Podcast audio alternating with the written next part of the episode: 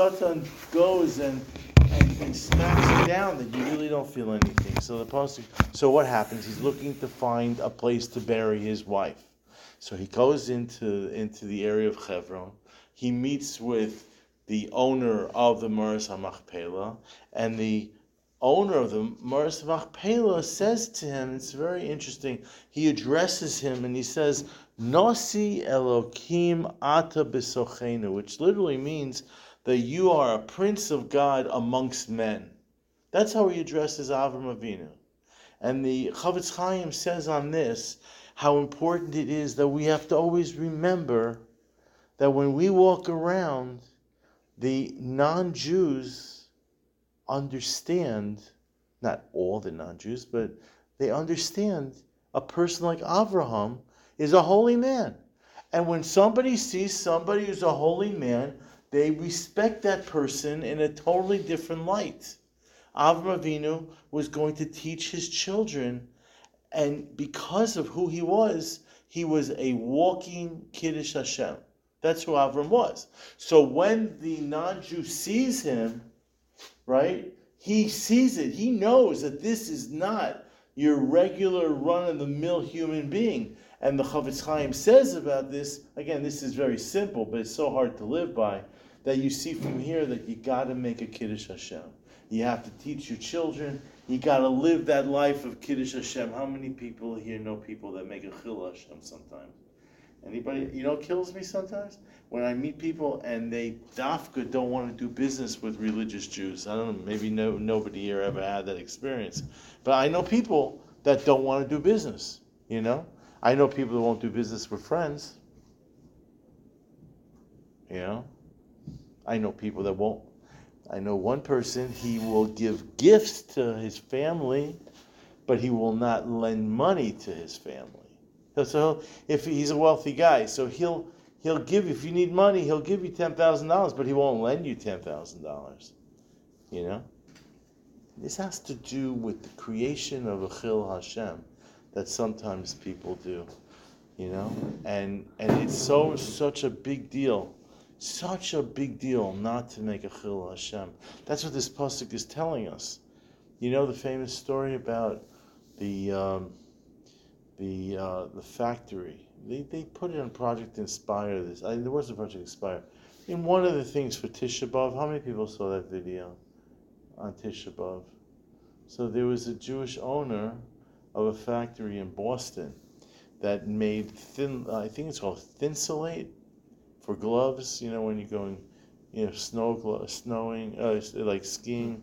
I think it's called thin Thinsulate whatever it was, he had the the the largest factory in America, and it was a week and a half before Christmas, and it burnt down, and he had like a you could go online. It was this is all over all over the place, and um, the place it burnt his factory burnt down. There were over a thousand workers, and uh, needless to say, the people were thinking about Christmas and about how they were going to buy gifts, and you know they they were broken because the place burnt down. And he got up, and, and it was all over. This was on every TV show. I remember seeing him on, you know, being interviewed by, uh, I don't know if it was Oprah, but of that type. Um, he decided that he, he said that he's going to rebuild the place instead of going to China or Nicaragua or whatever, and he's going to pay every worker every week their regular salary. He's not going to stop because it's the season. He said it's the time of the year of, of holidays and season, whatever it might be.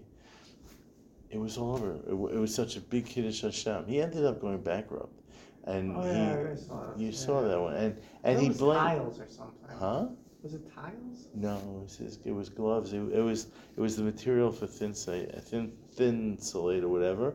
You can look it up maybe. Find the guy's name. It was in Massachusetts, and uh, it was just a wa- the man was just a, a walking, walking Kiddush Hashem. Because we don't realize, we don't realize the power that when people see you. I remember one time, I tell over this story and it's a ridiculous story, but it's just It's true. I, I lost my yarmulke, you know, flew out the window on Linden Boulevard in Brooklyn. Every time you this? You remember this story, right? It blew out. My yarmulke blew out the window. Now my car today, I have the Hashivenu logos on it, so it looks like a Jewish car. But in those days, my car had nothing. It had absolutely nothing Jewish, I you know, identifiably Jewish. No Hebrew, no I love Chevron. You know, there was nothing. And I'm driving. I didn't have a second yarmulke, and I remember pulling into the gas station and the guy in the gas station says, What can I do for you, Rabbi? And I'm saying, How do you know Rabbi? How do you know I'm Jewish? Of course I'm Jewish. You go down, I was once in the Spy Museum, you know, down in Washington, D.C., and a whole bus of Hasidim came, and they were wearing baseball caps. And it pays me on the, you know, they, like, like nobody knows what they are? Really? I don't think you're going to get away with that. It's walking. It's a. It's a matter of being a walking kiddush Hashem. Let me read to you. Let me read to you what the Rambam writes about a kiddush Hashem. Again, this sounds not overly complex. The word kiddush Hashem, which means to sanctify the name of God, halachically, is usually used in reference to having to give up your life in a situation where somebody says the, the, the famous three cardinal sins, which are uh, killing somebody, idolatry, or sexual uh, incest, or adultery, the, the, the sexual immorality uh, prohibitions. So, for example, if somebody says to you, I, you know, here's a gun, I want you to shoot him. If you don't shoot him, I will shoot you. So you're not allowed to shoot him unless he is obligated death or whatever, and that's called making a kiddush Hashem. That is barabim, you know. So therefore, if you had a in in the Holocaust, this happened often. You had a, a, a group of people, and the Nazis said, "We want, you know, I we want ten of you, otherwise we're going to kill all five thousand you're not allowed to give the person up. The, the, you're not allowed to give up 10 people. But that's the, the typical terminology that's used, the term Kiddush Hashem. And the Rambam has five chapters on different laws about having to give up your life. Okay? Then at the end of the fifth chapter, he writes something else. I'll read it to you. It's again, this is what we know we live by, but it's worth it's just worth hearing the words. He says like this. Yesh Devar Macherim. There are other things, Shem Bichlal Chil Hashem, that represent, that they're involved in what we know as a Chil Hashem.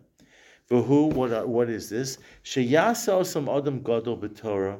It's when you got a big rabbi who umeforsam b'chasidus, um, and he's known like he's like you know everybody knows him. He's like a big rabbi, long beard, and he's on the front page of like every uh, religious newsletter or whatever.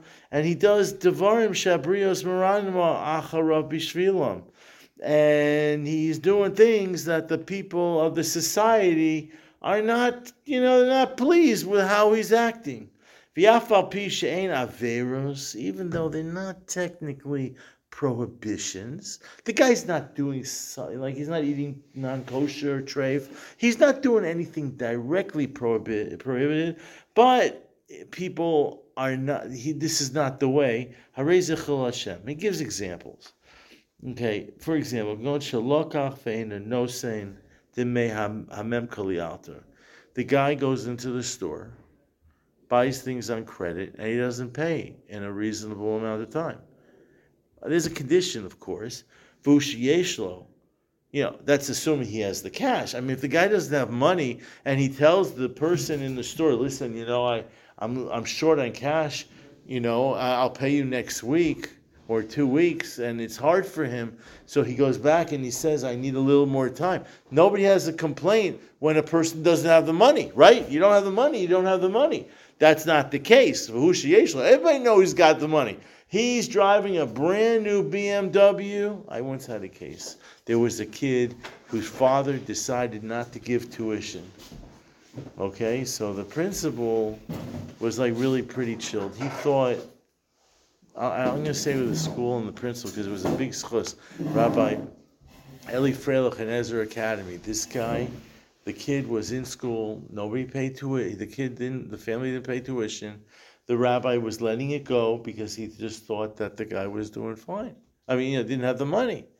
I was there with my own eyes. The father comes and we had to go and talk to Rabbi Freilich about something. He drives up in a brand new BMW coupe. Okay, you don't know, maybe it's not his or whatever. He walks in and they're talking, and Rabbi Freilich says to him, I, I hate to ask you any question, but uh, I haven't really got any tuition. It was already like December time. You know, do you think maybe you could begin, make some plan? He takes out a wad of hundreds, like a, a big wad of hundreds, and he says, Rabbi, I'm not giving you one penny until the end of the year. That's what he says. So that started getting the ire up, you know what I mean? Started making trouble. So that's what he's saying over here. We're not talking about somebody who's on Tomchei Shabbos and, and the, or the rabbi. Everybody knows he's like he has no money. That that's one thing. We're talking about Vahusha Yeshlo. He's walking around. He's got a big wad. He's very open about it. I got the money. I'm just I don't pay on time. I don't. You know I. I need to get that third letter. You know, how is it going business? You have 30 days or 90 days. You, you, people, you don't know people like that. You mm-hmm. never had a, a a person that didn't pay up or didn't. Pay, I mean, no, no, no seriously. Do you, do you ever have? Yeah. Okay. Yeah, yeah, so that's that's person number one who's making chil Hashem. And amochim tovim v'hu mekifam. And the the owners of the stores are asking him, "Can you please pay?" And he's saying, "I didn't get the bill yet." And again, we're not talking about a person that doesn't have the cash. You know, he's got himself uh, an American Express black. You know, he's he's okay but he's just not interested. Another example, Oshiyir Bebischok, or he's like he he's a big rabbi. He should be holding himself appropriately, and instead he's the guy who's like he drinks a little bit, maybe too much, and he's like he's in schok. He's like just he's he's lost on the floor. Oh bachilu shtia etzel amearetz, or he's like he's just like eating and pigging out He's just picking out. So he's not doing anything which is prohibited. But it's not, this is not the decorum. This is not what you expect of a person. Osha, or now this is the next one, which is even worse. Osha diburo imabrios ve'eno benachas. He when he talks to people, he's obnoxious. You know, I've I've I've had rabbis speak to me obnoxiously, just obnoxious, and you're saying a regular person wouldn't talk like that. You know, never nobody here ever had no no experiences here. All right. Next thing. Now this is interesting. I went to Israel. I went to some rabbi. I, there was one specific rabbi. He didn't smile. He didn't smile. You see, you go to Rav Gamliel Rabinowitz, biggest makubal in the world, or one of them. The man is smiling. He's jovial. He's actually jovial. That's nothing wrong. He's like he's a happy person. It's very clear. And this, uh, no smile, nothing. Ella Balkatata Vikas. He's just guy. He's always angry, strict. That's the problem. Problem. That's the problem. Now, on the other side of it, on the other side, what happens if you have, let me give you the opposite. The opposite is that he speaks, the person speaks nicely with people, and everybody says about him that we wish our children would grow up like this person. That is what we call a Kiddush Hashem.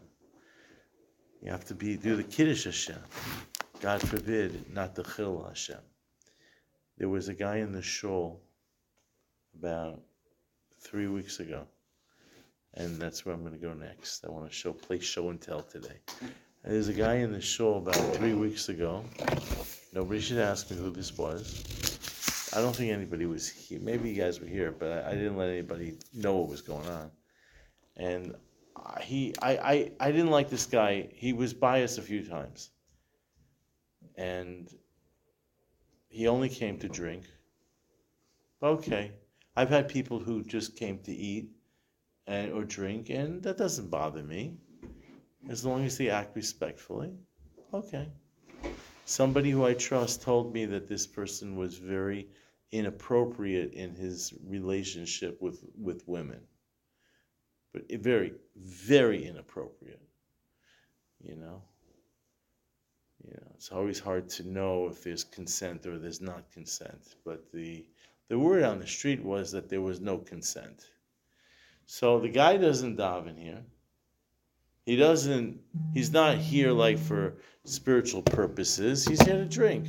So, yeah, Hayadina, I'm giving a shit now. Okay. Okay. Okay. Okay. Okay. Thank you. So, so I went over to him nice. I think it was nicely, and I um, I said to him that this is a private. It's a private kiddush, which is true. I mean, it's open to the public in a way, but it is a private for the shul, and therefore I don't think that this is since you're not part of the community. I don't think you should be here. I was a little bit tough about it, but I also didn't want him around because of what I understood as being a potential danger. Okay. So when I walked upstairs, I, he wasn't so happy about the conversation, but when I walked him out, I introduced him to Kenny, who's our you know, who's our security guard. And I told Kenny what I just said to you. I mean, I used a little bit more graphic words, but basically that there was uh, in, there's some kind of accusation, and he's not part of the community anyway. He's not I don't mean community. I don't mean Ashkenazim, and Sephardim, but I don't mean that. I mean he's not Ashivenu anyway. So, so if you only come up to drink, you're not here to daven, and there's something going on, it's I rather not. Okay, Kenny understood. So then I, I went over to. I said to Kenny, but how can I accept those that so to speak lashon hara about this guy? Right? I mean, how do I know? So I told him a story about the Chofetz Chaim. The story goes that there was a person who was on trial, and he he they his defense attorney brought the Chafetz Chaim as a character witness. So the judge wanted to understand who was this Chafetz Chaim. You know, who is this person? he has a beard, but who is he? And I don't know if the judge was Jewish or not, but it sounded like he wasn't. And the defense attorney said to the judge that there was an incident where this rabbi opened his house to visitors who had no place to stay, right? Which he did. And one of the, you know, the people who were visiting him took his silver Kiddush cup and stole it. And as the guy was running from the house, the Chafetz Chaim was running behind him screaming, uh, you know, saying, I forgive you, I'm mochel, I forgive you. So the judge says to the, defense attorney, Do you really believe that story? And this I told Kenny, and and the defense attorney said, Listen, I don't know. I don't know if I believe it or not. But they're not saying that about you and me. that, that, I know. So that, you know, and that's what I told Kenny. Baruch Hashem, they're not saying that about me or about you, Kenny. So, so I want to show you what a Kiddush Hashem means. There's, I don't collect old books. Number one, old Svarim are very expensive. Number two is I'm not a, I'm a very emotional person for people who know me well, but I'm not a sentimental person. When I'm gone from a city or a place, not a city, but let's say when I when I move on, I move on. I'm not a sentimental, so sentimental. But my kids knew that there was a certain thing I wanted. It's not so expensive, but it's it's hard to find. And to me, it's just unbelievable. I, I first found out about this in this neighborhood. There's a collector of old Svarim. His name is Yossi Hach. I don't know if you know him. He has original editions of the first printings of the of, of the Rambam, where you have literally crossed out words from the censors. It's worthwhile. If you ever want to go with me, he's got amazing stuff from the fourth, from the 15th century. Just amazing stuff. So I saw this by him. So the Chofetz Chaim, as you maybe you know, not only did he write a lot of Sfarim, but he himself was a book dealer. He would sell the Sfarim. If you look up, it's crazy. If you look up online, Yisrael Meir Kagan, right? You will see his obituary. It's in 1938, and it's I think it was 38 or 32. I think 30, well, that time period, 32, 33, 33, and it says over there that his you know he had a grocery store, but he closed down his grocery store because nobody was going to the other grocery stores. You know, you got Wasserman, you got Seasons, and you got the Chofetz Chaim. Where are you going? You know, and he saw that, so he closed it down. That's what it said in the New York Times. So he had a policy that every first edition of, a, of a, the first printing of a sefer, he would not sell it until either he or his son-in-law, Rabbi Zaks, would go through each page of the of the book to make sure that there were no pages missing or you know or or, or glued together on the first I don't know if glued together, but there was nothing missing for the first editions. Then he would take his pen or I guess pencil whatever, and on the top you'll see on the top left side he would put the words muga, which means examined. He would he would write it himself. That he himself went through every page, or his son-in-law, to make sure that there was no pages missing. Now, the Chofetz Chaim was once approached by somebody. You know, the questions that people ask at different times are different. This past year, I had a question about the bigger questions. There was a girl who, a Hashivenu girl who had Siamese twins. I mean, she was pregnant with Siamese twins. She wanted to have an abortion. You know, that's like a modern day type of question in the sense of abortion and medical issues of that nature. You know, if you go back in history a little bit, and the turn of the 1880s, you have the issue of electricity, and the 19 beginning of 19 like right now, you're not going to find Svarim like discussing what is electricity, right? It's not. It's not going to be because it's already been defined. We've already dealt with it. You know, you'll find. I remember reading some chuvas about nuclear weapons.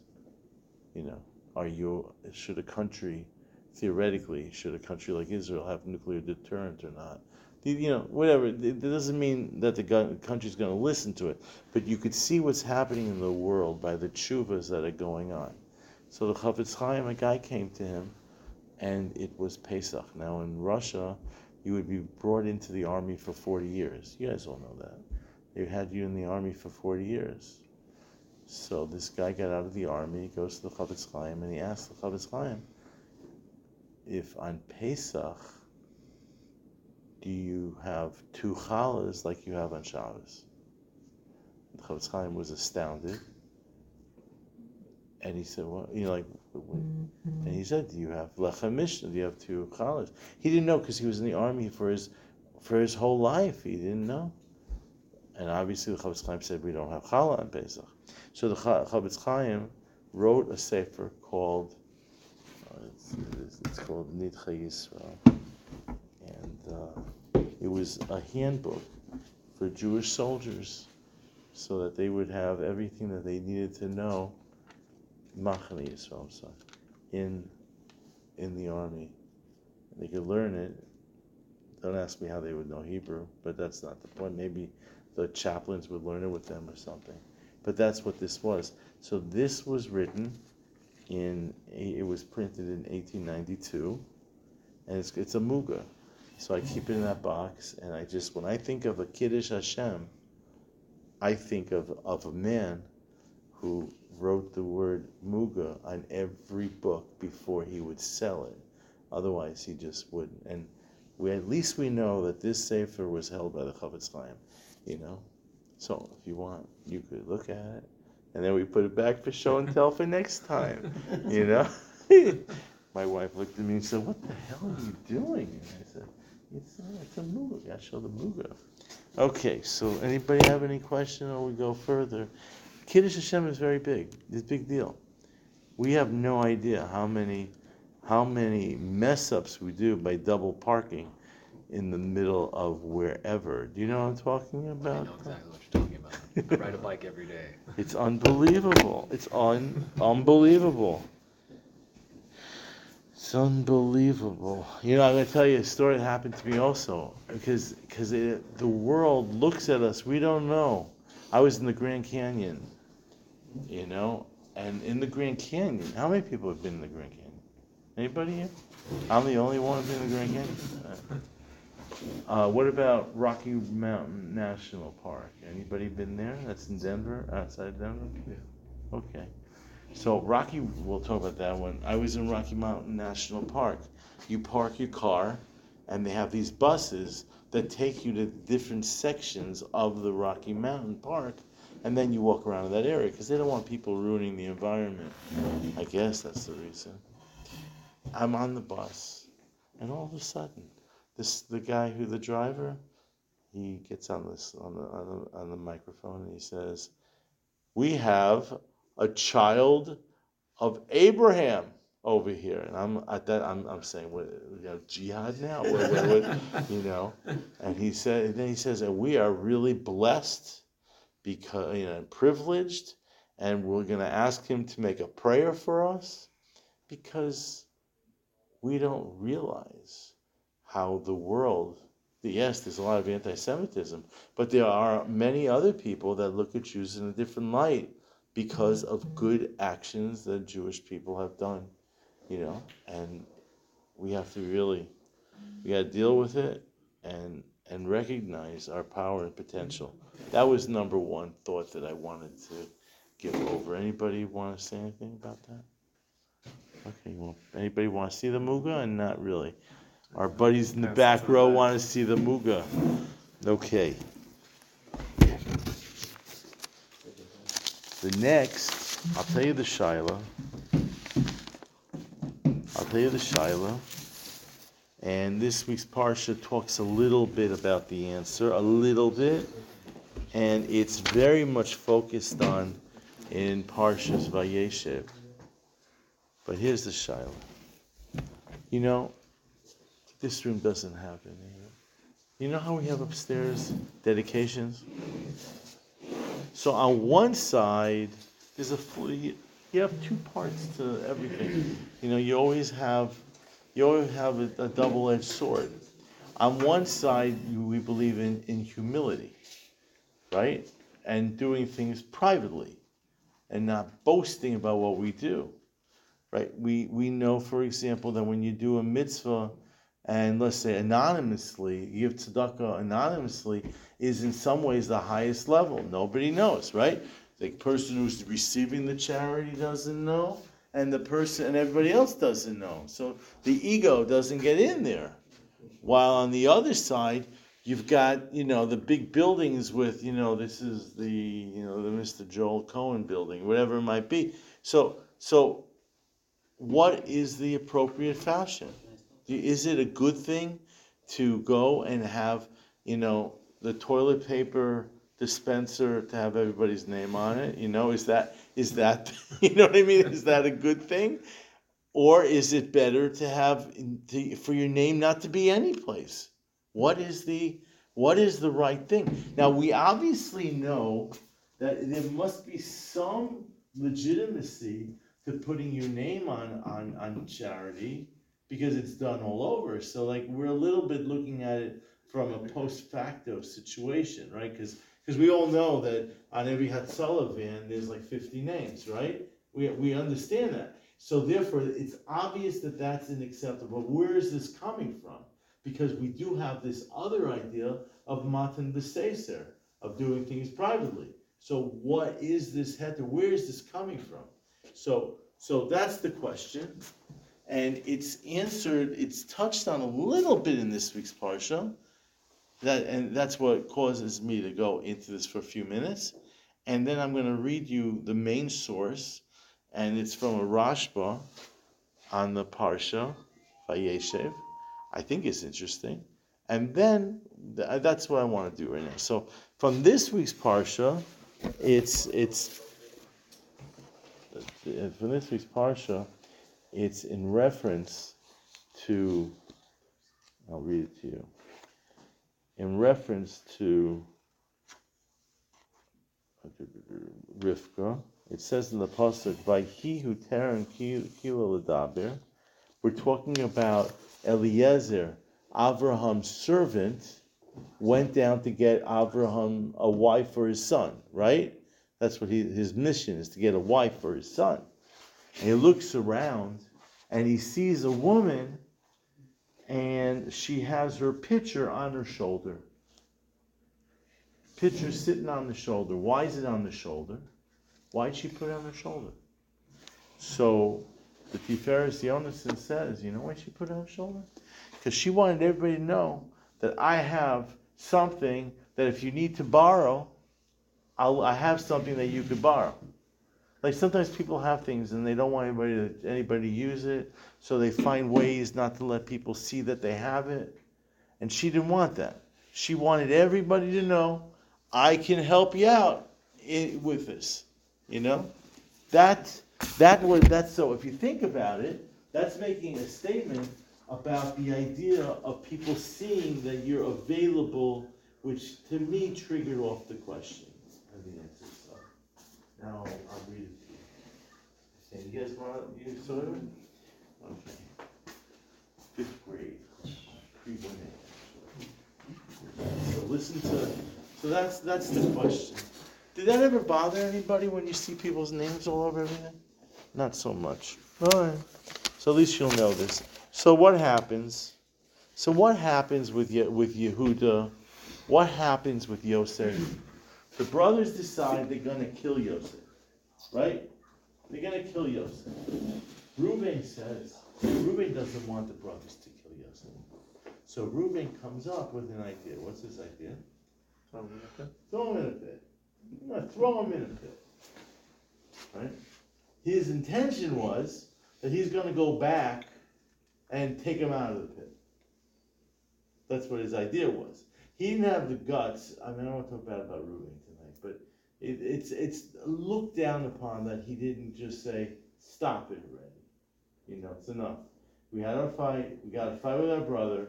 But there's a limit, you know, there's a limit. Everybody knows that when you're fighting with family, there's usually a line that you don't cross over because if you do cross over that line, what happens? It is over. Oh my gosh, I have a friend who uh, unfortunately went over the line and then he was in jail because she pressed charges. And, you know what I mean? Yeah, it's like there's lines. Taking your brother and throwing him into a pit today, you would, you know, be in a lot of a lot of trouble, a lot of trouble for doing that. So the pasuk says that Did they feel they Reuben. were justified? What? Did they feel they were justified? Yeah. The reason they felt they were justified was they felt that he was a Moser. You're not allowed to go to. There's also five thousand. They felt they felt there are two different ways of looking at the Jewish people at that point.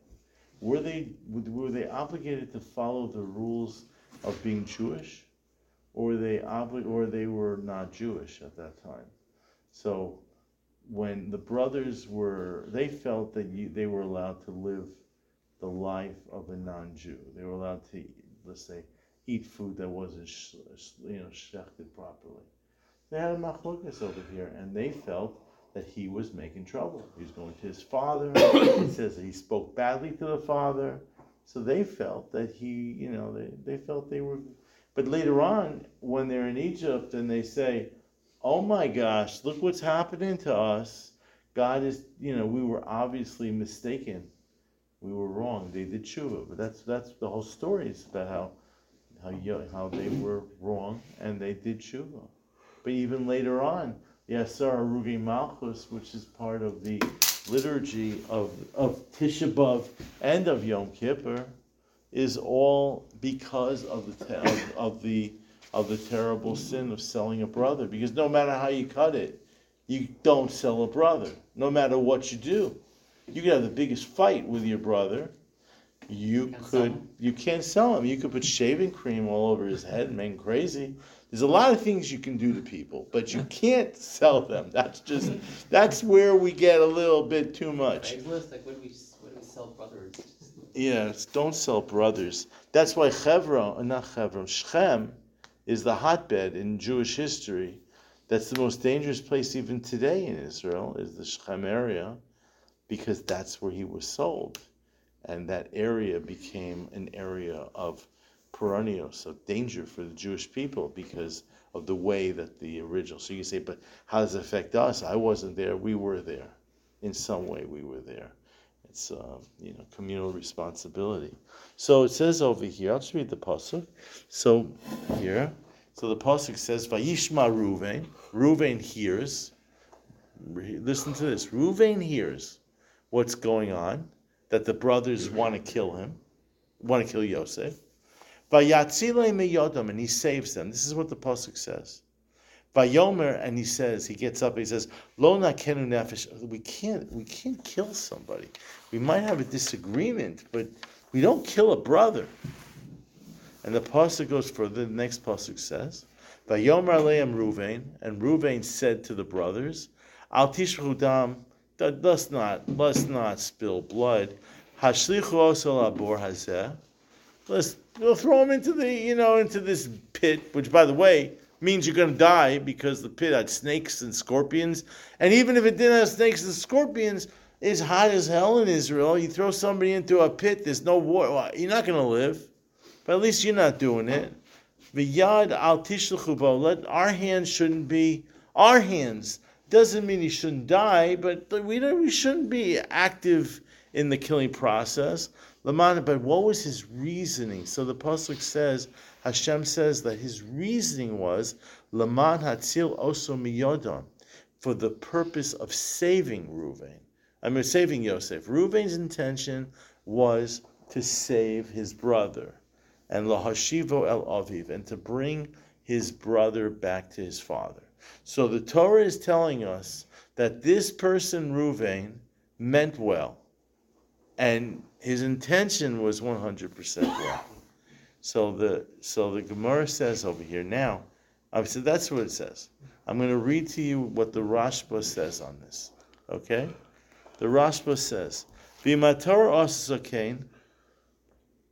If the Torah says nice things about a person, right? It says positive about what a person is doing. So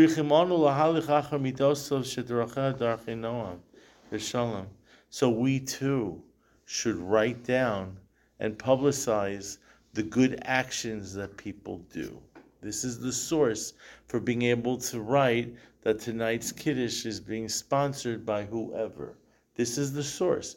If the Torah says that Reuven did this for the purpose of saving his brother, right? That's publicizing a positive action. So we can write down and say that the uh, that the the Shabbaton is being sponsored by the Cohen family. That's the reasoning. Well, Makar, and he says you want to know. The Rashba says you want to know the real source goes even further. Not the real source, but listen to this Medrash Rabbah in in in Rus. It says Iluhaya Yodea Reuven. If Reuven knew Shakadosh Baruch Hu Kosev. I want you to hear these words. These are one of the most beautiful words in, in the Medrash. It says, if Ruvain knew, because he didn't know this, if he knew Shakadosh Baruch Hu Kosev, that God was going to write down this story, V'yishma Reuven v'yatzile miyodam, that the, that later on in history, everybody's Sefer Torah would say those words that Ruvain heard what was going on and he couldn't stomach it, and he saved his brother. You know what? If he would have put Ruvain, his brother, on his shoulder, and he would have paraded him back to his brother. If he would have known how much glory he was going to get throughout history, he wouldn't have just left him in the in the pit. He would and, and going back afterwards to try. He would have put him on his shoulders and saved him right away. Rabbi Levi Omar, listen to these words. Rabbi Levi said, the "Lisha'avar in the past, meaning prior to the Torah being written, prior to the conclusion of what we call the closing of the canon, the conclusion of the writings of the prophets. In other words, during during that time period, Hoya Adam Osa mitzvah, a person did a mitzvah, Vanavi Kosva, and the Navi would write it down. So you have, let's say, in the story of uh, Yoshua, a person did something that was good, right? Let's say, uh, let's go to, let's not go to Yeshua. Let's go to Shoftim. There was a person called Gidon. Gidon was a was the leader of the Jewish people. He became leader of the Jewish people because he spoke positively about the Jews. There's this whole story in the book of Shoftim about how Gidon, or known as Gideon, what he did, how he spoke positive about the Jews. It's written down because what happened would be a person did a tremendous thing, and the prophet wrote it down, and then it became part of the prophet of the of the books of the prophet. That was then. But Kishadam Osa mitzvah. But today, when a person does a mitzvah, like all of us here, we're going to end in one minute. All the people who are here, including myself, who are here, 2022 on a cold night when we could be home doing inappropriate things, we could be doing nothing or doing bad things easy. It doesn't even cost anything. Right? You don't know what I'm talking about. So Mikosvo. So today, who writes it down? Who writes it down? Eliyahu Kosvo. Eliyahu writes it down. And it's all written and waiting. And therefore, Mi Shemakadish Davel Litzdaka, so the Rashba concludes, if a person decides to give something to charity, Mutalo Lichvo Shemo Olav, you can put your name on it because it's a glory to the fact that you've done something good. And the congregation can't say, we don't want your name on it. You know? But rather, this is the source that you're allowed to. What I was talking about, turn off the tapes. Turn, turn, I don't want the, the I'm talking about there was a mm-hmm. movie. You guys don't even know about movies. There was a movie called Bananas. Do you guys, anybody know the movie Bananas?